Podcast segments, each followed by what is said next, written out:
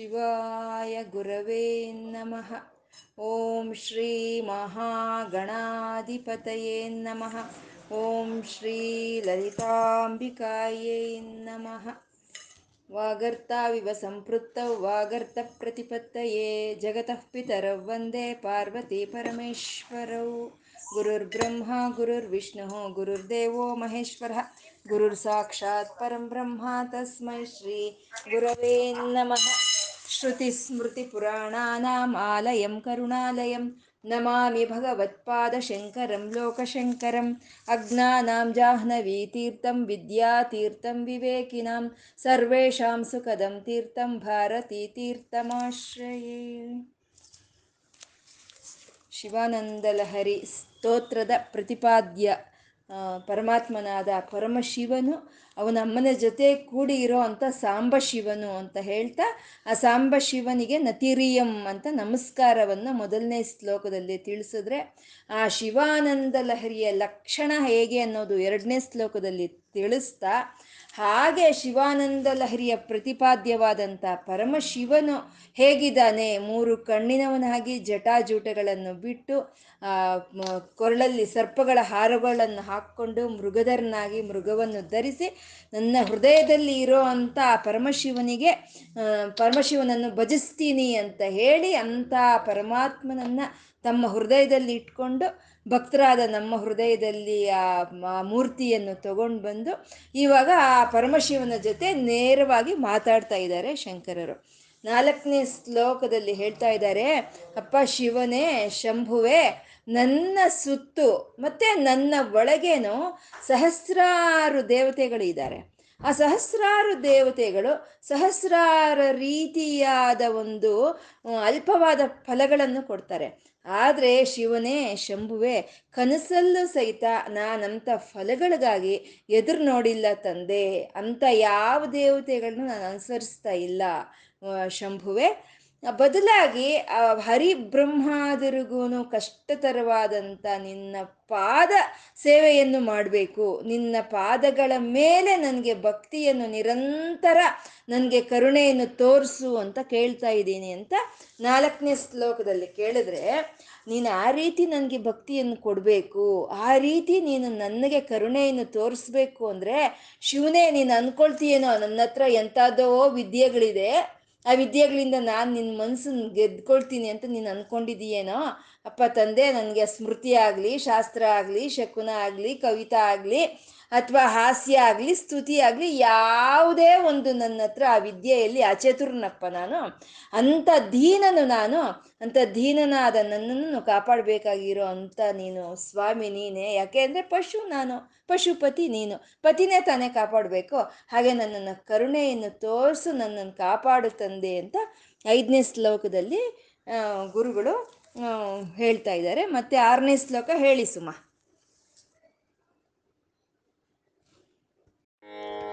घटो वा मृत्पिण्डोऽप्यणुरपि च धूमोऽग्निरचलः।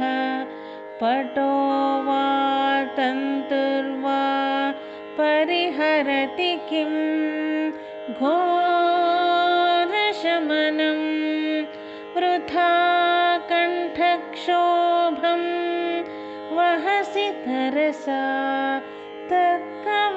तत्कवचसा पदाम्भोजं शम्भो भज परमसौख्यं व्रजसुधीः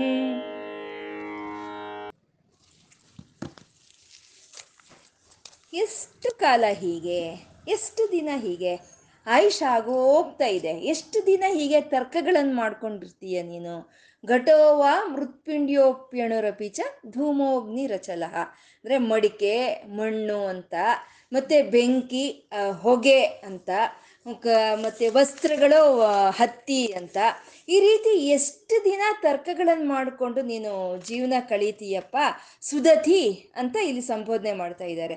ಸುದತಿ ಅಂದರೆ, ಓ ಬುದ್ಧಿವಂತನೇ, ಎಷ್ಟು ದಿನ ಈ ರೀತಿ ತರ್ಕಗಳನ್ನು ಮಾಡ್ಕೊಳ್ತೀಯ ನೀನು? ಮಣ್ಣು, ಮಡಿಕೆ, ಅಗ್ನಿ ಇದು ಹೊಗೆ ಮತ್ತು ಹತ್ತಿ, ಅಸ್ತ್ರ ವಸ್ತ್ರ ಅನ್ನೋ ಹಾಗೆ ಎಷ್ಟು ದಿನ ನೀನು ಒಂದು ತರ್ಕಗಳನ್ನು ಮಾಡ್ಕೊಂಡು ಕಾಲ ಕಳೀತೀಯಪ್ಪ. ಆಯುಷ್ ಆಗೋಗ್ತಾ ಇದೆ.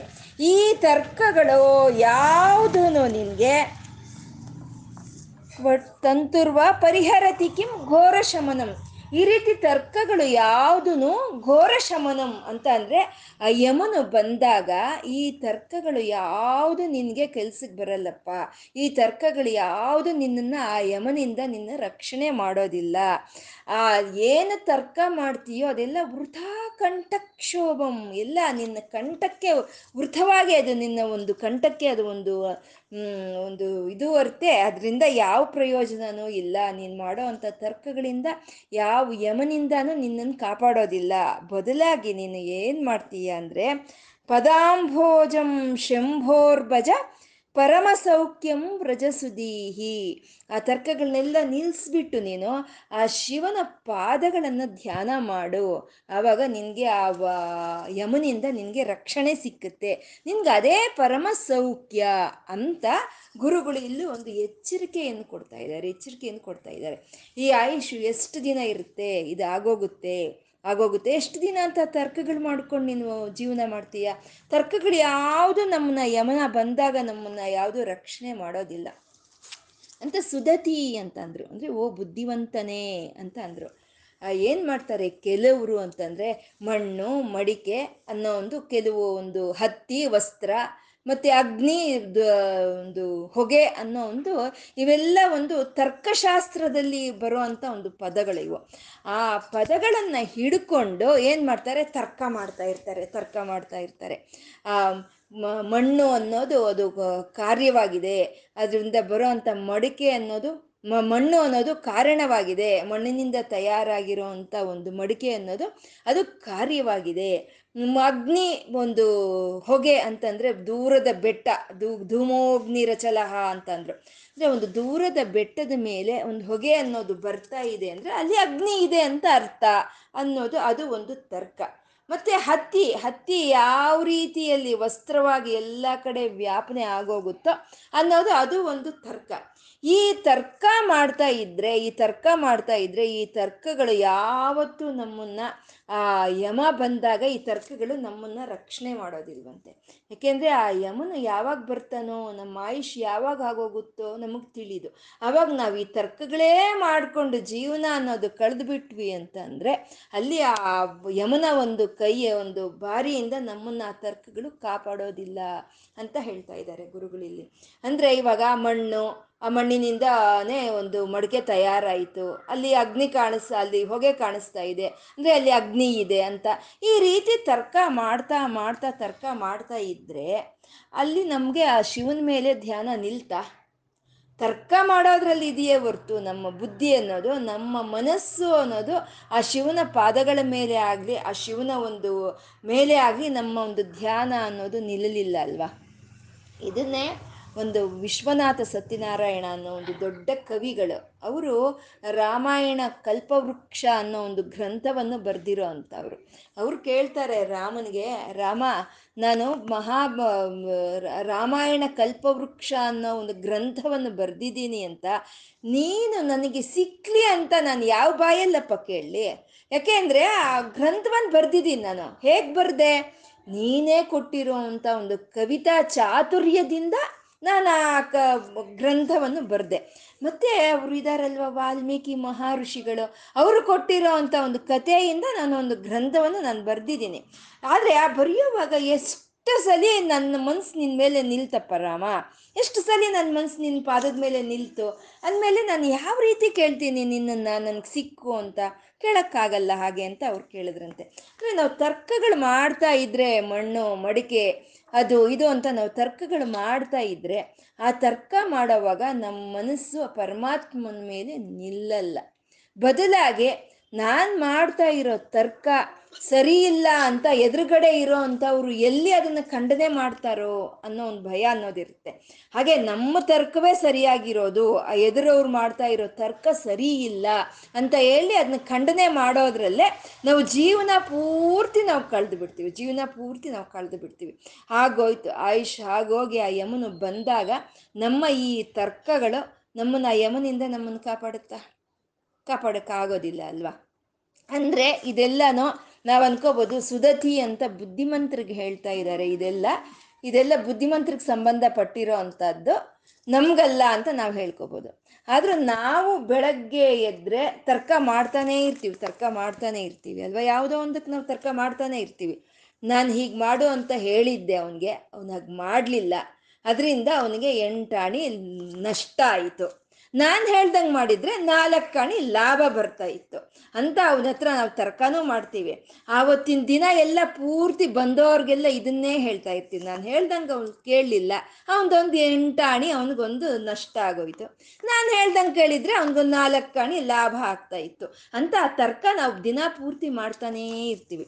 ಇಲ್ಲಿ ಯಾಕೆ ಎಂಟಾಣಿ ನಾಲ್ಕಾಣಿ ಅಂತ ಪದಗಳಿಲ್ಲಿ ಬಳಕೆ ಆಯಿತು ಅಂದರೆ ನಾವು ಮಾಡೋ ತರ್ಕಕ್ಕೆ ಅಷ್ಟೇ ಬೆಲೆ ಇರೋದು. ನಾವು ಮಾಡೋ ಅಂಥ ತರ್ಕಗಳಿದೆ ಅಲ್ವಾ? ದಿನಗಳ ಗಟ್ಟೆ, ಗಂಟೆಗಳ ಗಟ್ಟೆ ವೃದ್ಧ ಮಾಡ್ತೀವಲ್ವ ನಾವು? ಆ ತರ್ಕಗಳಿಗೆ ಅಷ್ಟೇ ಬೆಲೆ ಇರುವಂಥದ್ದು ಅದೆಲ್ಲ ನಿಲ್ಲಿಸಿ, ಆ ತರ್ಕಗಳನ್ನೆಲ್ಲ ನಿಲ್ಲಿಸಿ, ಆ ಈಶ್ವರನ ಧ್ಯಾನ ಅಂತ ನಾವು ಮಾಡಿದ್ರೆ ಅದೇ ಅದೇ ವೃಥಾ ಕಂಠಕ್ಷೋಭಂ ವಹಸಿ ತರಸ ತರ್ಕವಚಸ.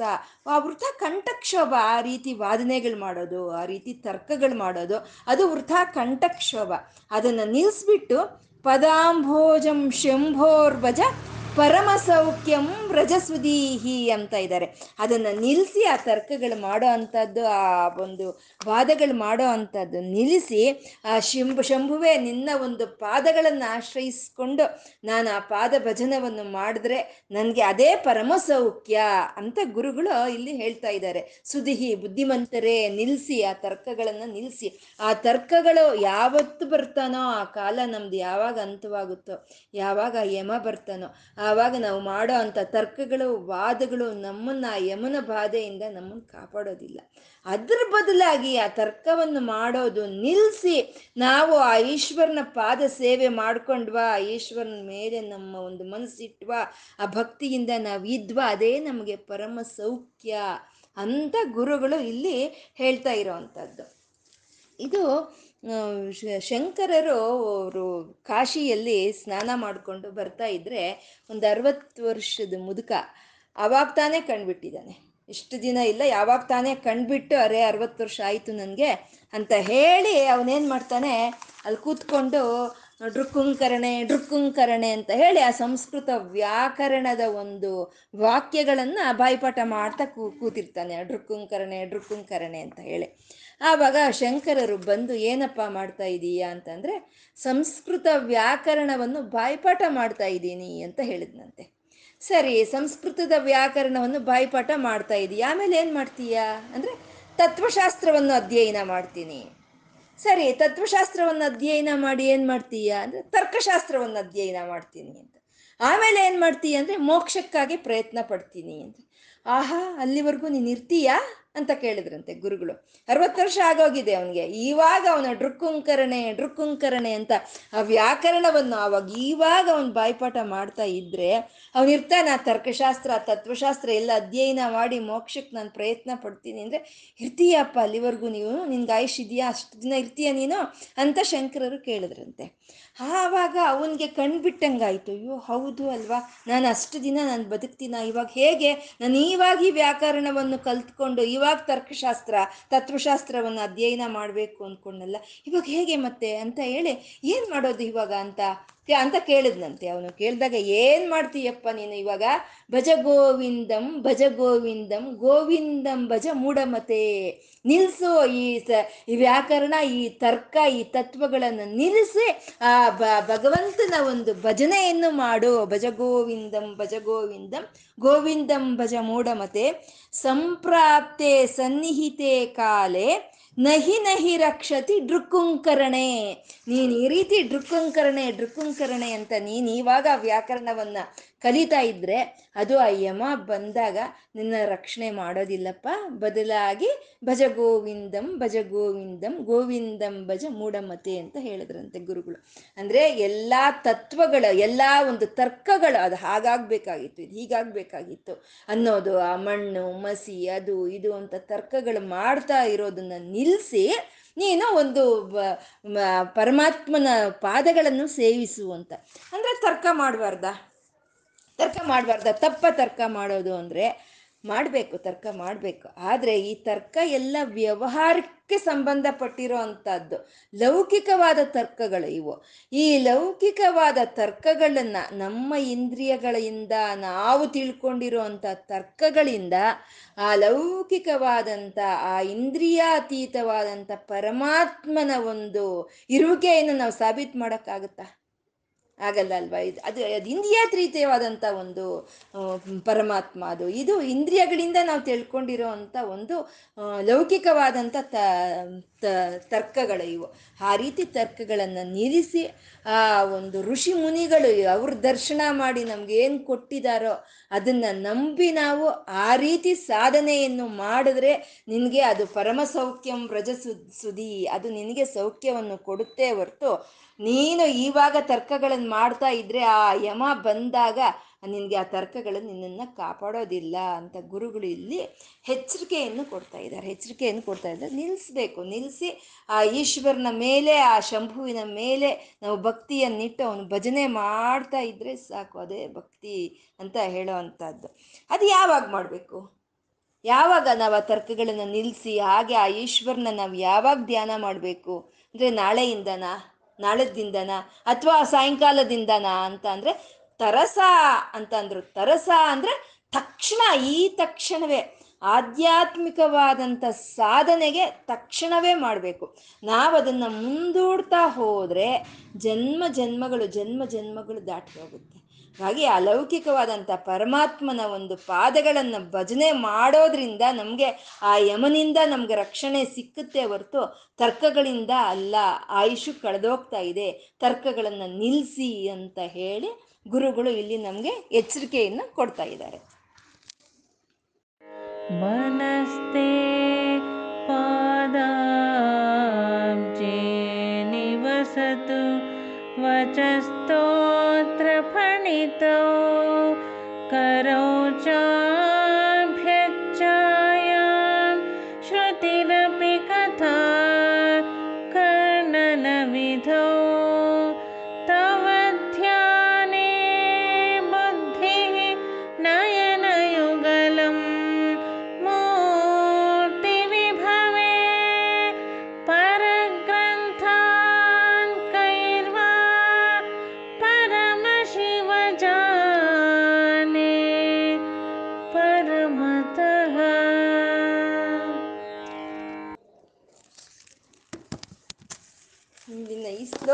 ತರ್ಕಗಳನ್ನು ನಿಲ್ಲಿಸಿ ಪರಮಾತ್ಮನ ಭಜನೆಯನ್ನು ಮಾಡಿ ಅಂತ ಹೇಳಿದಂಥ ಗುರುಗಳು ಈ ಶ್ಲೋಕದಲ್ಲಿ ಆ ಭಾಗವತ ಮಾರ್ಗವನ್ನು ತೋರಿಸ್ತಾ ಇದ್ದಾರೆ. ಭಾಗವತ ಮಾರ್ಗ ಹೇಗೆ ಅನ್ನೋದನ್ನ ತೋರಿಸ್ತಾ ಇದ್ದಾರೆ. ಅಂದರೆ ಭಾಗವತ ಅಂತಂದರೆ ಭಗವನ್ಮಯವಾಗಿ ಜೀವನ ಮಾಡೋದನ್ನೇ ಭಾಗವತ ಮಾರ್ಗ ಅಂತ ಹೇಳೋ ಅಂಥದ್ದು ನಿಜವಾಗ್ಲೂ ನಿಜವಾಗ್ಲೂ ನಮಗೆ ಭಕ್ತಿ ಅಂತ ಇದ್ರೆ ಅಂದರೆ ಸಿನ್ಸಿಯರ್ ಅಂತ ಹೇಳ್ತೀವಲ್ವ? ಹಾಗೆ ನಿಯತ್ತಾದ, ನಿಜವಾದ ಭಕ್ತಿ ಅಂತ ನಮಗೆ ಇದ್ದರೆ ಆ ಭಕ್ತಿ ಹೇಗೆ? ಆ ಭಕ್ತಿ ಎಂಥದ್ದು ಯಾವ ರೀತಿ ಭಕ್ತಿಯಿಂದ ಆ ಪರಮಶಿವನನ್ನು ನಾವು ಹೊಲಿಸ್ಕೋಬೋದು ಅನ್ನೋದನ್ನೆಲ್ಲ ನಮಗೆ ಈ ಶಿವಾನಂದ ಲಹರಿ ಸ್ತೋತ್ರ ಅನ್ನೋದು ನಮಗೆ ಎಲ್ಲವನ್ನು ನಮ್ಗೆ ತಿಳಿಸ್ಕೊಡೋ ಅಂಥದ್ದು. ಯಾಕೆಂದರೆ ಹೇಳ್ಕೊಂಡಿದ್ದೀವಲ್ಲ, ಇದು ಜ್ಞಾನಶಾಸ್ತ್ರ, ಭಕ್ತಿಶಾಸ್ತ್ರ ಅಂತ ಹೇಳ್ಕೊಂಡಿದ್ವಿ. ಶಿವಾನಂದ ಲಹರಿ ಭಕ್ತಿಶಾಸ್ತ್ರ ಅಂತ. ನಮ್ಗೆ ಯಾವುದಾದ್ರೂ ಶಾಸ್ತ್ರ ಒಂದು ಜ್ಞಾನವನ್ನು ಕೊಡುವಾಗ ಅದು ಒಂದು ಸ್ವಲ್ಪ ಗಂಭೀರವಾಗೇ ಇರುತ್ತೆ. ಶಾಸ್ತ್ರ ಯಾವಾಗಲೂ ಸೀರಿಯಸ್ ಆಗಿ ಇರುತ್ತೆ. ಅದನ್ನೇ ನಾವೇನಾದರೂ ಒಂದು ಸ್ತೋತ್ರದ ಮೂಲಕ ಹೇಳಿಬಿಟ್ರೆ ನಮ್ಗದು ಮನಸ್ಸು ಚೆನ್ನಾಗಿ ತಟ್ಟುತ್ತೆ ಅಲ್ವಾ? ಇವಾಗ ಪರಮಾತ್ಮಳ ಪರಬ್ರಹ್ಮಳು ಮಾಯಾ ಸ್ವರೂಪಿಣಿ. ಅವಳು ಶಂಕುಚಕ್ರವನ್ನು ಧರಿಸಿದಾಳೆ. ಅವಳು ಶ್ರೀಚಕ್ರದಲ್ಲಿ ನಾವು ಆರಾಧನೆ ಮಾಡ್ತೀವಿ. ಅದು ಶಾಸ್ತ್ರದ ಮೂಲಕ ಹೇಳಿದ್ರೆ ನಮ್ಗಷ್ಟು ಮನ್ಸಿಗೆ ಹೋಗೋದಿಲ್ಲ. ಹಾಗಾಗಿ ಅವ್ರು ಏನು ಮಾಡ್ತಾರೆ? ಒಂದು ಸ್ತೋತ್ರದ ಮೂಲಕ ಹೇಳ್ತಾರೆ. ನಮಸ್ತೆ ಸ್ತು ಮಹಾಮಾಯೆ ಪೀಠೇಶ್ವರ ಪೂಜಿತೆ ಶಂಖಚಕ್ರ ಗದಾಹಸ್ತೆ ಮಹಾಲಕ್ಷ್ಮಿ ನಮೋಸ್ತುತೆ. ಅಂತ ನಮಗೆ ಸ್ತೋತ್ರದ ರೂಪದಲ್ಲಿ ಹೇಳಿದಾಗ ಅದು ನಮ್ಮ ಮನ್ಸಿಗೆ ಚೆನ್ನಾಗಿ ನಮ್ಗೆ ಒಳಗೆ ಇಳಿಯುತ್ತೆ ಅಂತ ಹೇಳಿ ಆ ಭಕ್ತಿ ಹೇಗಿರಬೇಕು? ಭಕ್ತಿ ಅಂದರೆ ಏನು? ಆ ಪರಮಶಿವನನ್ನು ನಾವು ಯಾವ ರೀತಿ ಹೊಲಿಸ್ಕೋಬೇಕು ಅನ್ನೋದನ್ನ, ಅನ್ನೋ ಶಾಸ್ತ್ರವನ್ನ ಈ ಶಿವಾನಂದ ಹರಿಸ್ ಅನ್ನೋ ಸ್ತೋತ್ರದ ಮೂಲಕ ಗುರುಗಳು ನಮಗೆ ಇಲ್ಲಿ ತಿಳಿಸ್ಕೊಡ್ತಾ ಇರೋವಂಥದ್ದು. ಗುರುಗಳು ಇಲ್ಲಿ ಹೇಳ್ತಾ ಇದ್ದಾರೆ ಮನಸ್ತೆ ಪಾದಾಬ್ಜೆ ನಿವಸತು ವಚಸ್ತೋತ್ರ ಪಣಿತವು ಮನಸ್ಸು ಎಲ್ಲಿರಬೇಕು ಆ ಪರಮೇಶ್ವರನ ಪಾದಗಳ ಹತ್ರ ನಿವಾಸ ಮಾಡಬೇಕು ನಮ್ಮ ಮನಸ್ಸು. ಮನಸ್ತೆ ಪಾದಾಬ್ಜೆ ನಿವಸತು, ವಚಸ್ತೋತ್ರ ಪಣಿತವು. ನಾವು ಮಾತಾಡೋ ಮಾತುಗಳು ಅವನು ಸ್ತೋತ್ರವನ್ನು ಮಾಡಬೇಕು, ಅವನು ಸ್ತೋತ್ರವನ್ನು ಮಾಡಬೇಕು. ಕರೌ ಚಾಭ್ಯಾಚಾಯಂ ಶ್ರುತಿರಪಿ ಕಥಾ ಕರ್ಣನ ವಿಧವು. ನಮ್ಮ ಕೈ ಏನು ಮಾಡಬೇಕು? ಅರ್ಚನೆ ಮಾಡಬೇಕು. ಅವನ ಅರ್ಚನೆ ಮಾಡ್ತಾ ಇರಬೇಕು. ನಮ್ಮ ಮನಸ್ಸು ಅವನ ಪಾದಗಳ ಮೇಲೆ ನಿವಾಸ ಮಾಡಬೇಕು. ನಮ್ಮ ಒಂದು ವಾಕುಗಳು ಅವನ ಸ್ತುತಿಯನ್ನು ಸ್ತು ಸ್ತುತಿಸ್ತಾ ಇರಬೇಕು. ಕರವು, ಕೈಗಳು ಅವನನ್ನು ಅರ್ಚನೆ ಮಾಡ್ತಾ ಇರಬೇಕು. ಶ್ರುತಿರಪಿ ಕಥಾ ಕರ್ಣನ ವಿಧವು. ನಮ್ಮ ಕಿವಿಗಳು ಏನು ಮಾಡಬೇಕು? ಅವನ ಚರಿತ್ರೆಯನ್ನು ಕೇಳ್ತಾ ಇರಬೇಕು. ತವಧ್ಯಾನೇ ಬುದ್ಧಿ ನಮ್ಮ ಬುದ್ಧಿ ಅವನು ಧ್ಯಾನಿಸ್ತಾ ಇರಬೇಕು. ನಯನಯುಗಳಂ ಮೂರ್ತಿ ವಿಭವೇ, ನಮ್ಮ ಕಣ್ಣುಗಳು ಅವನ ಮೂರ್ತಿಯನ್ನು ನಮ್ಮ ಕಣ್ಣುಗಳಲ್ಲಿ ತುಂಬಿಸ್ಕೋಬೇಕು. ಮನಸ್ಸು ಅವನ ಕಾಲುಗಳ ಮೇಲೆ, ಅವನ ಪಾದಗಳ ಮೇಲೆ ನಿವಾಸ ಮಾಡಬೇಕು. ನಮ್ಮ ಒಂದು ವಾಕ್ಯಗಳು ಅವನ ಸ್ತೋತ್ರವನ್ನು ಸ್ತುತಿಸ್ತಾ ಇರಬೇಕು. ನಮ್ಮ ಕಣ್ಣು ಅವನ ಮೂರ್ತಿಯನ್ನೇ ನೋಡ್ತಾ ಇದ್ರೆ ನಮ್ಮ ಒಂದು ಕಿವಿಗಳು ಅವ್, ಅವನ ಕಥೆಯನ್ನು ಕೇಳ್ತಾ ಇರಬೇಕು. ನಮ್ಮ ಬುದ್ಧಿ ಅವನು ಧ್ಯಾನಿಸ್ತಾ ಇರಬೇಕು. ಅದು ಪರಗ್ರಂಥಾನ್ ಕೈರ್ವ ಪರಮ ಶಿವಜಾನೆ ಪರಮತಃ. ಹೀಗೆ ಮನಸ್ಸು, ಇಂದ್ರಿಯಗಳು ಎಲ್ಲವೂ ಅವನಲ್ಲಿ ಲೀನವಾಗಿ ಹೋದ್ಮೇಲೆ ಪರಗ್ರಂಥಾನ್ ಕೈರ್ವಾ ಇನ್ನು ಅನ್ಯ ವಿಷಯಗಳು ನನ್ಗೆ ಹೇಗೆ ಹೋಗುತ್ತೆ ಅಂತ ಇಲ್ಲಿ ಗುರುಗಳು ಶಂಕರರಿಗೆ ಹೇಳ್ತಾ ಇದ್ದಾರೆ. ತಂದೆ ನನ್ನ ಮನಸ್ಸು ನಿನ್ನ ಪಾದಗಳ ಮೇಲೆ ಇರಲಿ, ಹಾಗೆ ಅಂತ. ಇಲ್ಲಿ ಮನಸ್ಸನ್ನು ಹೇಳಿದ್ರು ಮೊದಲು. ಮನಸ್ಸನ್ನು ಹೇಳಿ ಆಮೇಲೆ ಕಣ್ಣು, ಕಿವಿ ಅಂತ ಹೇಳಿ ಇಂದ್ರಿಯಗಳನ್ನ ಹೇಳ್ತಾ ಇದ್ದಾರೆ. ಅಂದರೆ ನಮ್ಮ ಮನಸ್ಸು ಇಂದ್ರಿಯಗಳು ಎರಡು ಅವನ ಮೇಲೆ ಇರಬೇಕಾಗಿರುವಂಥದ್ದು ಅದನ್ನೇ ಭಕ್ತಿ ಅಂತ ಹೇಳೋದು. ಹಾಗೆ ಇಂದ್ರಿಯಗಳು ಅಲ್ಲಿ ಇರಬೇಕು ಅಂತ ಅಂದರೆ ಇಂದ್ರಿಯ ನಿಯಂತ್ರಣದಲ್ಲಿ ಇರಬೇಕು ಅಂದರೆ ಮೊದಲು ಮನಸ್ಸನ್ನು ಕಟ್ ಹಾಕಬೇಕು ಆ ಮನಸ್ಸನ್ನು ನಾವು ಹತೋಟಿಯಲ್ಲಿ ಇಟ್ಕೋಬೇಕಲ್ವಾ? ಹಾಗಾಗಿ ಗುರುಗಳು ಮೊದಲನೇದಾಗಿ ಮನಸ್ಸನ್ನು ಹೇಳ್ತಾ ಇದ್ದಾರೆ. ಮನಸ್ಸೇ ಪಾದಾಬ್ಜೆ ನಿವಸತು ಅಂತ ಮೊದಲು ಮನಸ್ಸನ್ನು ಕಟ್ ಹಾಕ್ತಾ ಇದ್ದಾರೆ. ಆ ಮನಸ್ಸು ಎಲ್ಲಿ ನಿವಾಸ ಮಾಡಬೇಕು? ಆ ಪರಮಶಿವನ ಪಾದಗಳ ಮೇಲೆ ನಿವಾಸ ಮಾಡಬೇಕು ಅಂತ ಹೇಳ್ತಾ ಇದ್ದಾರೆ. ನಿವಾಸ ಅಂದರೆ ನಮ್ಮ ನಿವಾಸ ಯಾವುದು ಅಂದರೆ ಬೆಂಗಳೂರು ಅಂತ ಹೇಳ್ತೀವಿ. ನಾವು ಡೆಲ್ಲಿಗೆ ಹೋಗ್ಬೋದು, ಹೈದ್ರಾಬಾದ್ಗೆ ಹೋಗ್ಬೋದು ಯು ಎಸ್ಗೆ ಹೋಗ್ಬೋದು, ಎಲ್ಲಾದರೂ ಹೋಗ್ಬೋದು, ಬರ್ಬೋದು. ಆದರೆ ನಮ್ಮ ನಿವಾಸ ಮಾತ್ರ ಬೆಂಗಳೂರೇ. ಹಾಗೆ ಈ ಮನಸ್ಸು ಎಲ್ಲಾದರೂ ಹೋಗ್ಬೋದು. ಎಲ್ಲಾದರೂ ಹೋಗಿ ಮತ್ತೆ ಆ ಈಶ್ವರನ ಪಾದಗಳ ಹತ್ರ ಬರೋ ಅಂಥದ್ನ, ಅದೇ ನಿವಾಸ ಅಂತ ಹೇಳಿದ್ರು. ಮನಸ್ಸೇ ಪಾದಾಬ್ಜೆ ನಿವಸತ್ತು ಅಂತ. ಎಷ್ಟು ಚೆನ್ನಾಗಿ ಹೇಳಿದಾರಲ್ವಾ? ಮನಸ್ಸು ಹೋಗಿ ಹೋಗಿ ಬಂದ್ರೂ ಬಂದು ಅವನ ಕ ಪಾದಗಳ ಹತ್ರನೇ ಸೇರಬೇಕು ಅಂತ ಹೇಳ್ತಾ ಇರೋ ಅಂಥದ್ದು. ಏಕೆಂದರೆ ಈ ಮನಸ್ಸಿಗೆ ಒಂದು ವಿಲಕ್ಷಣವಾದಂಥ ಒಂದು ಲಕ್ಷಣ ಇದು. ಇದಕ್ಕೆ ಚಂಚಲತ್ವ ಜಾಸ್ತಿ ಇದು. ಯಾವತ್ತೂ ಇದ್ದ ಕಡೆ ಇರೋದಲ್ಲ ಇದು. ಮೂರು ಹೊತ್ತು ಸುತ್ತಿ ಸುತ್ತಿ ಬರೋಂಥ ಮನಸ್ಸು ಇದು ಇದು. ಅದಕ್ಕೆ ಅದನ್ನೇ ಮೊದಲೇ ಕಟ್ಟಾಕಬೇಕು ಅಂತ ಮನಸ್ಸೇ ಪಾದಾಬ್ಜಿ ಅಂತ ಹೇಳಿದ್ರು. ಅಂದರೆ ಇದು ತುಂಬ ಕಷ್ಟವಾಗಿರೋ ಅಂಥದ್ದು ಅಲ್ವಾ ಅದನ್ನೇ ಅರ್ಜುನನು ಕೃಷ್ಣನ ಹತ್ರ ಕೇಳಿದಾಗ ಕೃಷ್ಣ ಹೇಳ್ತಾನೆ, ಅಭ್ಯಾಸ ಅಭ್ಯಾಸ ಅಭ್ಯಾಸ ಮಾಡ್ಬೇಕು, ಈ ಮನಸ್ಸು ಹೋಗುತ್ತೆ, ಖಂಡಿತ. ಆದರೆ ಅದನ್ನ ಎಳ್ಕೊಂಡು ಬಂದು ಆ ಈಶ್ವರನ ಪಾದಗಳ ಮೇಲೆ ನಿಲ್ಲಿಸ್ಬೇಕು ಅದು ಹೋಗ್ತಾ ಇದ್ರೆ ನಾವು ಎಳ್ಕೊಂಡು ಬಂದು ಪಾದಗಳ ಮೇಲೆ ನಿಲ್ಲಿಸ್ತಾ ಇರಬೇಕು. ಆ ರೀತಿ ಅಭ್ಯಾಸ ಮಾಡ್ತಾ ಮಾಡ್ತಾ ಇದ್ರೆ ನಮ್ಮ ಮನಸ್ಸು ಪ್ರಾಪಂಚಿಕ ವಿಷಯಗಳ ಮೇಲೆ ವೈರಾಗ್ಯ ಅನ್ನೋದು ಬರುತ್ತೆ.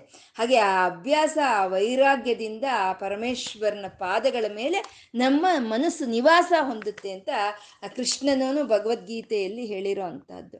ಅಷ್ಟೇ ಅಭ್ಯಾಸ, ಎಲ್ಲೋ ಹೋಗ್ತಾ ಇರೋ ಮನಸ್ಸನ್ನ ತೊಗೊಂಡು ಬಂದು ತೊಗೊಂಡು ಬಂದು ನಾವಲ್ಲಿ ಕಟ್ಟಾಗ್ತಾ ಇದ್ರೆ ಆ ಪರಮಶಿವನ ಪಾದಗಳಿಗೆ ಅದು ಅಭ್ಯಾಸ ಆಗೋದ್ರೆ ಮತ್ತೆ ಬಿಟ್ರು ಅದು ಎಲ್ಲೂ ಹೋಗಲ್ಲ, ಅಲ್ಲಿಗೇ ಬರುತ್ತೆ. ಇವಾಗ ಒಂದು ಕ ಹಸುವತ್ರ ಒಂದು ಕರುನ ಕಟ್ಟಾಕ್ತಾ ಇದ್ರೆ ಕಟ್ಟಾಗ್ತಾ ಕಟ್ಟಾಗ್ತಾ ಇದ್ರೆ ನಾಲ್ಕು ದಿನ ಕಟ್ಬಿಟ್ರೆ, ಐದನೇ ದಿನ ಬಿಟ್ಟರು ಎಲ್ಲೂ ಹೋಗಲ್ಲ. ಅಲ್ಲಿಗೆ ಎಲ್ಲಾದರೂ ಬಿಟ್ರು ಓಡಿ ಅಲ್ಲಿಗೆ ಬರುತ್ತೆ. ಹಾಗೆ ಈ ಮನಸ್ಸು ಅನ್ನೋದು ಪರಮಶಿವನ ಪಾದಗಳ ಮೇಲೆ ನಿವಾಸವನ್ನಾಗಿ ಮಾಡ್ಕೊಂಡಿರ್ಲಿ ಅಂತ ಮೊದಲು ಮನಸ್ಸನ್ನ ಹೇಳ್ತಾ ಇದ್ದಾರೆ. ಮನಸ್ತೆ ಪಾದಾಬ್ಜೆ ನಿವಸತವು ವಚಸ್ತೋತ್ರ ಪಣಿತವು ಮತ್ತೆ ಎರಡನೇದು ವಾಕುಗಳಿಗೆ ಹೇಳ್ತಾ ಇದ್ದಾರೆ. ಯಾಕೆಂದ್ರೆ ಈ ವಾಕುಗಳೇ ತುಂಬ ಅಪಾಯ ಅನ್ನೋದು ಅಪಾಯಕಾರಿಯಾಗಿರುವಂಥದ್ದು ಈ ವಾಕುಗಳೇ. ಮನಸ್ಸು ಮನಸ್ಸಾದ್ಮೇಲೆ ಅಪಾಯ ಇರೋದು ನಮಗೆ ಈ ವಾಕುಗಳಿಂದಾನೆ. ಯಾಕೆಂದ್ರೆ ಈ ವಾಕಲ್ಲಿ ನಮಗೆ ಹತೋಟಿ ಅನ್ನೋದು ಇರೋದಿಲ್ಲ. ಅಸತ್ಯ ಹೇಳ್ತೀವಿ. ಅಧರ್ಮದ ಮಾತುಗಳಾಡ್ತೀವಿ ಆಡ್ತೀವಿ ಶಾಸ್ತ್ರ ವಿರುದ್ಧವಾದ ಮಾತು ಮಾತುಗಳು ಆಡ್ತೀವಿ ಈ ಭಗವನ್ ನಿಂದನೆಯನ್ನು ಮಾಡ್ತೀವಿ, ದೊಡ್ಡವ್ರ ಮೇಲೆ ಆ ಅಗೌರವವನ್ನು ತೋರಿಸ್ತೀವಿ, ಇದೆಲ್ಲ ಮಾಡೋ ಅಂಥ ಮಾತುಗಳು. ಈ ಮಾತುಗಳೆಲ್ಲ, ಈ ವಾಕುಗಳೆಲ್ಲ ಆ ರೀತಿ ದೊಡ್ಡವ್ರನ್ನ ಟೀಕೆ ಮಾಡ್ದಲೆ, ಭಗವಂತನ ಮೇಲೆ ವಿರುದ್ಧವಾದ ಒಂದು ಟೀಕೆಗಳನ್ನು ಮಾಡ್ದಲೆ, ಅಧರ್ಮದ ಮಾತುಗಳು, ಅಸತ್ಯ ಮಾತುಗಳು ಆಡ್ದಲೆ, ಅದನ್ನ ಈಶ್ವರನ ಸ್ತುತಿಗಾಗಿ ನಿಯಾಮಕ ಮಾಡಿಬಿಟ್ರೆ? ವಚಸ್ತೋತ್ರವು ಅಂತ ಇಲ್ಲಿ ಹೇಳ್ತಾ ಇದ್ದಾರೆ. ಮನಸ್ತೆ ಪಾದಾಬ್ಜೆ ನಿವಸತು, ವಚಸ್ತೋತ್ರ ಪಣಿತವು ಮಾತಾಡೋದೆಲ್ಲ ಸ್ತೋತ್ರವಾಗಲಿ ಅಂತ. ಕರೌಚಾಭ್ಯಾಯಾಮ್ ಅಂತಂದ್ರೆ ಕರ ಅಂತಂದ್ರೆ ಕರವು ಅಂದ್ರೆ ಎರಡು ಕೈಗಳು. ಅವನಿಗೆ ಮಾ, ಅವನಿಗೆ ಅರ್ಚನೆಗೆ ನಿಯಾಮಕ ಮಾಡ್ಬೇಕಂತೆ. ಮನಸ್ಸನ್ನ ಅವನ ಪಾದಗಳ ಹತ್ರ ಇಡಬೇಕು.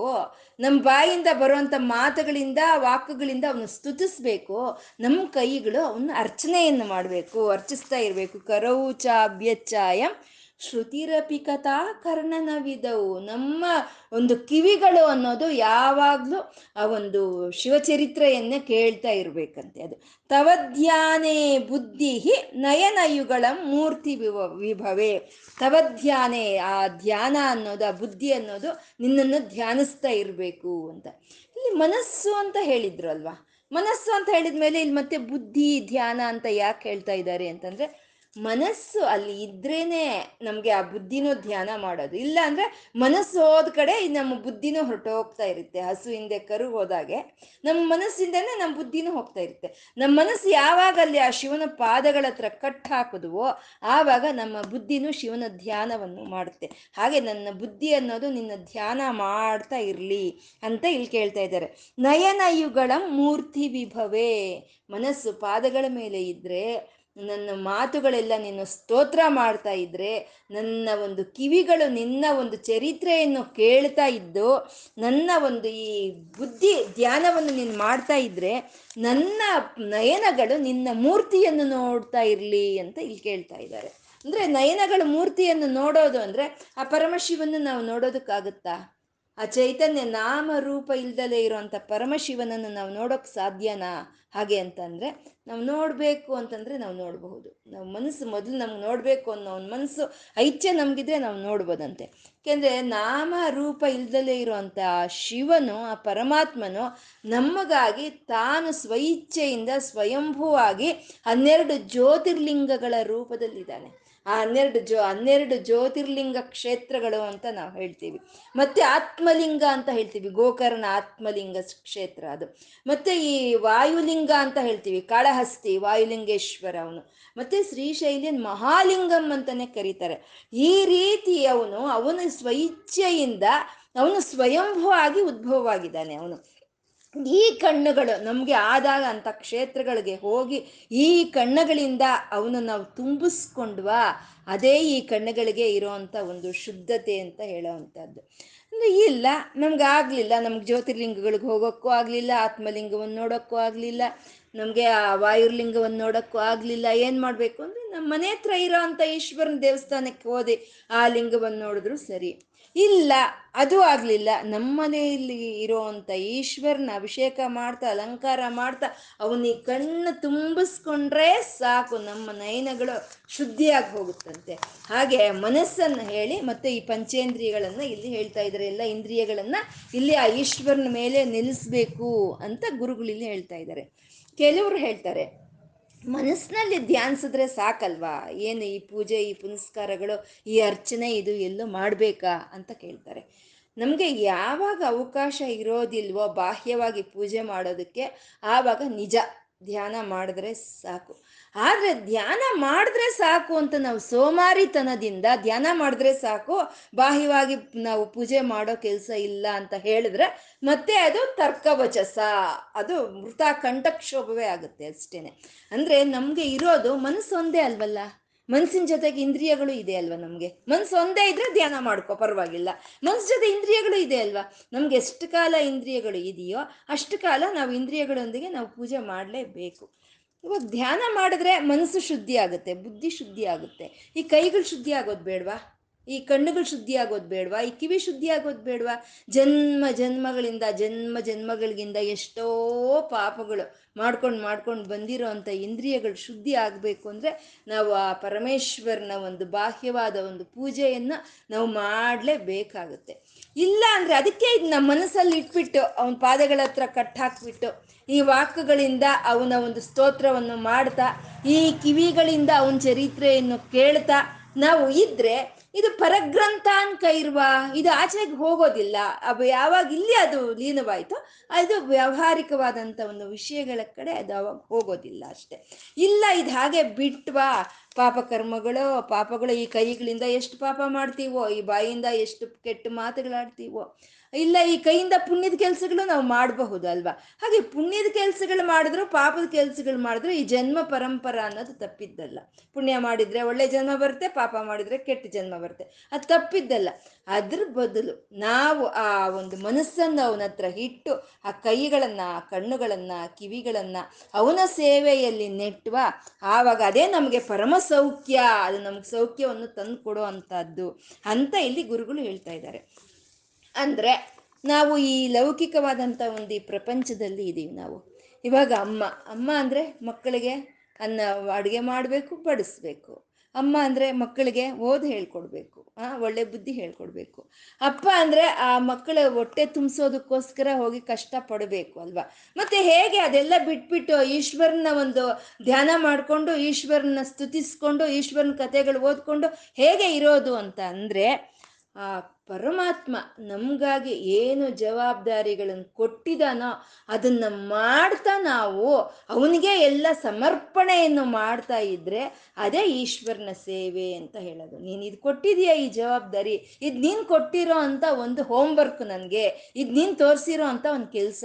ಈ ಕೆಲಸ ನಾನು ನಿನ್ನ ಕೆಲಸ ಅಂತ ಹೇಳಿ ನಾನು ಮಾಡ್ತೀನಿ ಅಂತ ಹೇಳಿದ್ರೆ ಅದೇ ನಾವು ಈಶ್ವರ ಸೇವೆ ಅಂತ ಹೇಳೋದು. ಇದನ್ನೇ ಅಲ್ವಾ ನಾವು ಸೌಂದರ್ಯ ಲಹರಿನಲ್ಲಿ ಹೇಳ್ಕೊಂಡಿದ್ದೀವಿ. ಜಪೋ ಜಲ್ಪಃ ಶಿಲ್ಪಂ ಸಕಲಮಪಿ ಮುದ್ರಾ ವಿರಚನ. ಅಂತ ನಾವು ಹೇಳ್ಕೊಂಡಿದ್ದೀವಲ್ವ ಅಂದರೆ ನಾನು ಮಾತಾಡೋ ಮಾತುಗಳೆಲ್ಲ ನಿನಗೆ ಸ್ತುತಿ ಆಗಲಿ, ನಾನು ಈ ಕೈಯಿಂದ ಮಾಡೋದೆಲ್ಲ ನಿನಗೆ ಮುದ್ರೆಗಳಾಗಲಿ, ನಾನು ಎಲ್ಲಿ ಓಡಾಡಿ ಬಂದರೂ ಅದು ನಿಂಗೆ ಪ್ರದಕ್ಷಿಣವಾಗಲಿ, ನಾನು ಮಾ ನನ್ನ ಮಾ, ನಾನು ಮಲ್ಕೊಂಡು ನಿದ್ದೆ ಮಾಡ್ತಾ ಇದ್ದೀನ, ಅದು ನಿಂಗೆ ನಮಸ್ಕಾರ ಆಗಲಿ ಅಂತ ನಾವೆಲ್ಲ ಹೇಳಿದ್ದೀವಲ್ವ ಆ ರೀತಿ ನಮ್ಮ ಮನಸ್ಸನ್ನು ಇಂದ್ರಿಯಗಳಿಂದ ಏನು ಕೆಲಸ ಮಾಡ್ತಾ ಇದ್ದೀವೋ ಅದು ಆ ಪರಮಶಿವನಿಗೆ ಅರ್ಪಣೆ ಮಾಡಿದ್ರೆ ಅದು ಈ ಇಂದ್ರಿಯಗಳು, ಈ ಮನಸ್ಸು ಈಶ್ವರನಿಗೆ ನಾವು ಅರ್ಪಿತ ಮಾಡಿದಾಗುತ್ತೆ ಅಂತ ಇಲ್ಲಿ ಗುರುಗಳು ಹೇಳ್ತಾ ಇದ್ದಾರೆ. ಇಲ್ಲಿ ಹೇಳ್ತಾ ಇದ್ದಾರೆ ಗುರುಗಳು, ಮನಸ್ಸು ಪಾದಗಳ ಮೇಲೆ ಇರಲಿ, ವಾಕುಗಳು ಸ್ತುತಿಸ್ತಾ ಇರಲಿ. ಈ ಕೈಗಳು ಒಂದು, ಈ ಕೈಗಳು ಒಂದು ಅರ್ಚನೆಯನ್ನು ಮಾಡ್ತಾ ಇರಲಿ. ಹಾಗೆ ಅಂತ ಇಲ್ಲಿ ಹೇಳ್ತಾ ಇದ್ದಾರೆ. ಮುಂದೆ ಇನ್ನೊಂದು ಶ್ಲೋಕದಲ್ಲಿ ಹೇಳ್ತಾರೆ, ಇದೇ ಹಾಗೆ ಮಾಡೋ ಹಾಗೆ ಮಾಡಬೇಕು ಅಂತ ಇಲ್ಲಿ ಹೇಳ್ತಾ ಇದ್ದಾರೆ.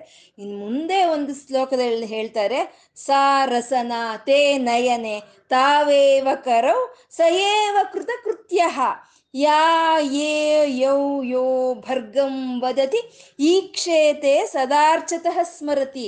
ಇಲ್ಲಿ ಮನಸ್ಸು ನಿವಾಸ ಮಾಡಲಿ, ವಾಕುಗಳು ಸ್ತುತಿಸ್ಲಿ, ಆ, ಕೈಗಳು ಅರ್ಚನೆಯನ್ನು ಮಾಡಲಿ ಅಂತ ಹೇಳಿದ ಗುರುಗಳು ಇಲ್ಲೊಂದು ಸ್ವಲ್ಪ ಕಟ್ನಿಟ್ಟಾಗಿ ಹೇಳ್ತಾ ಇದ್ದಾರೆ ಕಠಿಣವಾಗಿ ಹೇಳ್ತಾ ಇದ್ದಾರೆ ಸಾರಸನ ಅಂತಂದ್ರೆ ನಾಲಿಗೆ. ಯಾವುದಾದ್ರೆ ನಿನ್ನನ್ನು ಸ್ತುತಿಸುತ್ತೋ ಅದೇ ನಾಲಿಗೆ, ಸಾರಸನ, ತೇ ನಯನೆ. ಯಾವುದಾದ್ರೆ ನಿನ್ನನ್ನು ನಿನ್ನನ್ನು, ನಿನ್ನ ಮೂರ್ತಿಯನ್ನು ನೋಡಿ ಕಣ್ಣು ತುಂಬಿಸ್ಕೊಳ್ತಾ ಅವೇ ಕಣ್ಣುಗಳು.